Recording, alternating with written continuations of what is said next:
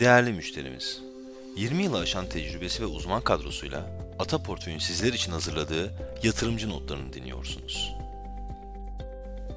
Herkese merhaba. Türkiye Cumhuriyeti Merkez Bankası haftalık politika faizini 250 bas puan artırarak %42.5 yaptı. Geçtiğimiz hafta BIST 100 %5.5 değer kaybederek 7558 seviyesine geriledi. Endeksin yıl başından bu yana performansı %37.2 oldu.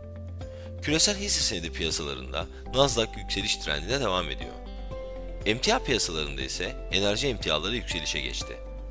Bununla birlikte baz metaller ve kıymetli madenler de haftayı yükselişle kapattı. Tarımsal emtialarda ise kahve değer kazanırken şeker başta olmak üzere diğerlerinde düşüşler yaşandı.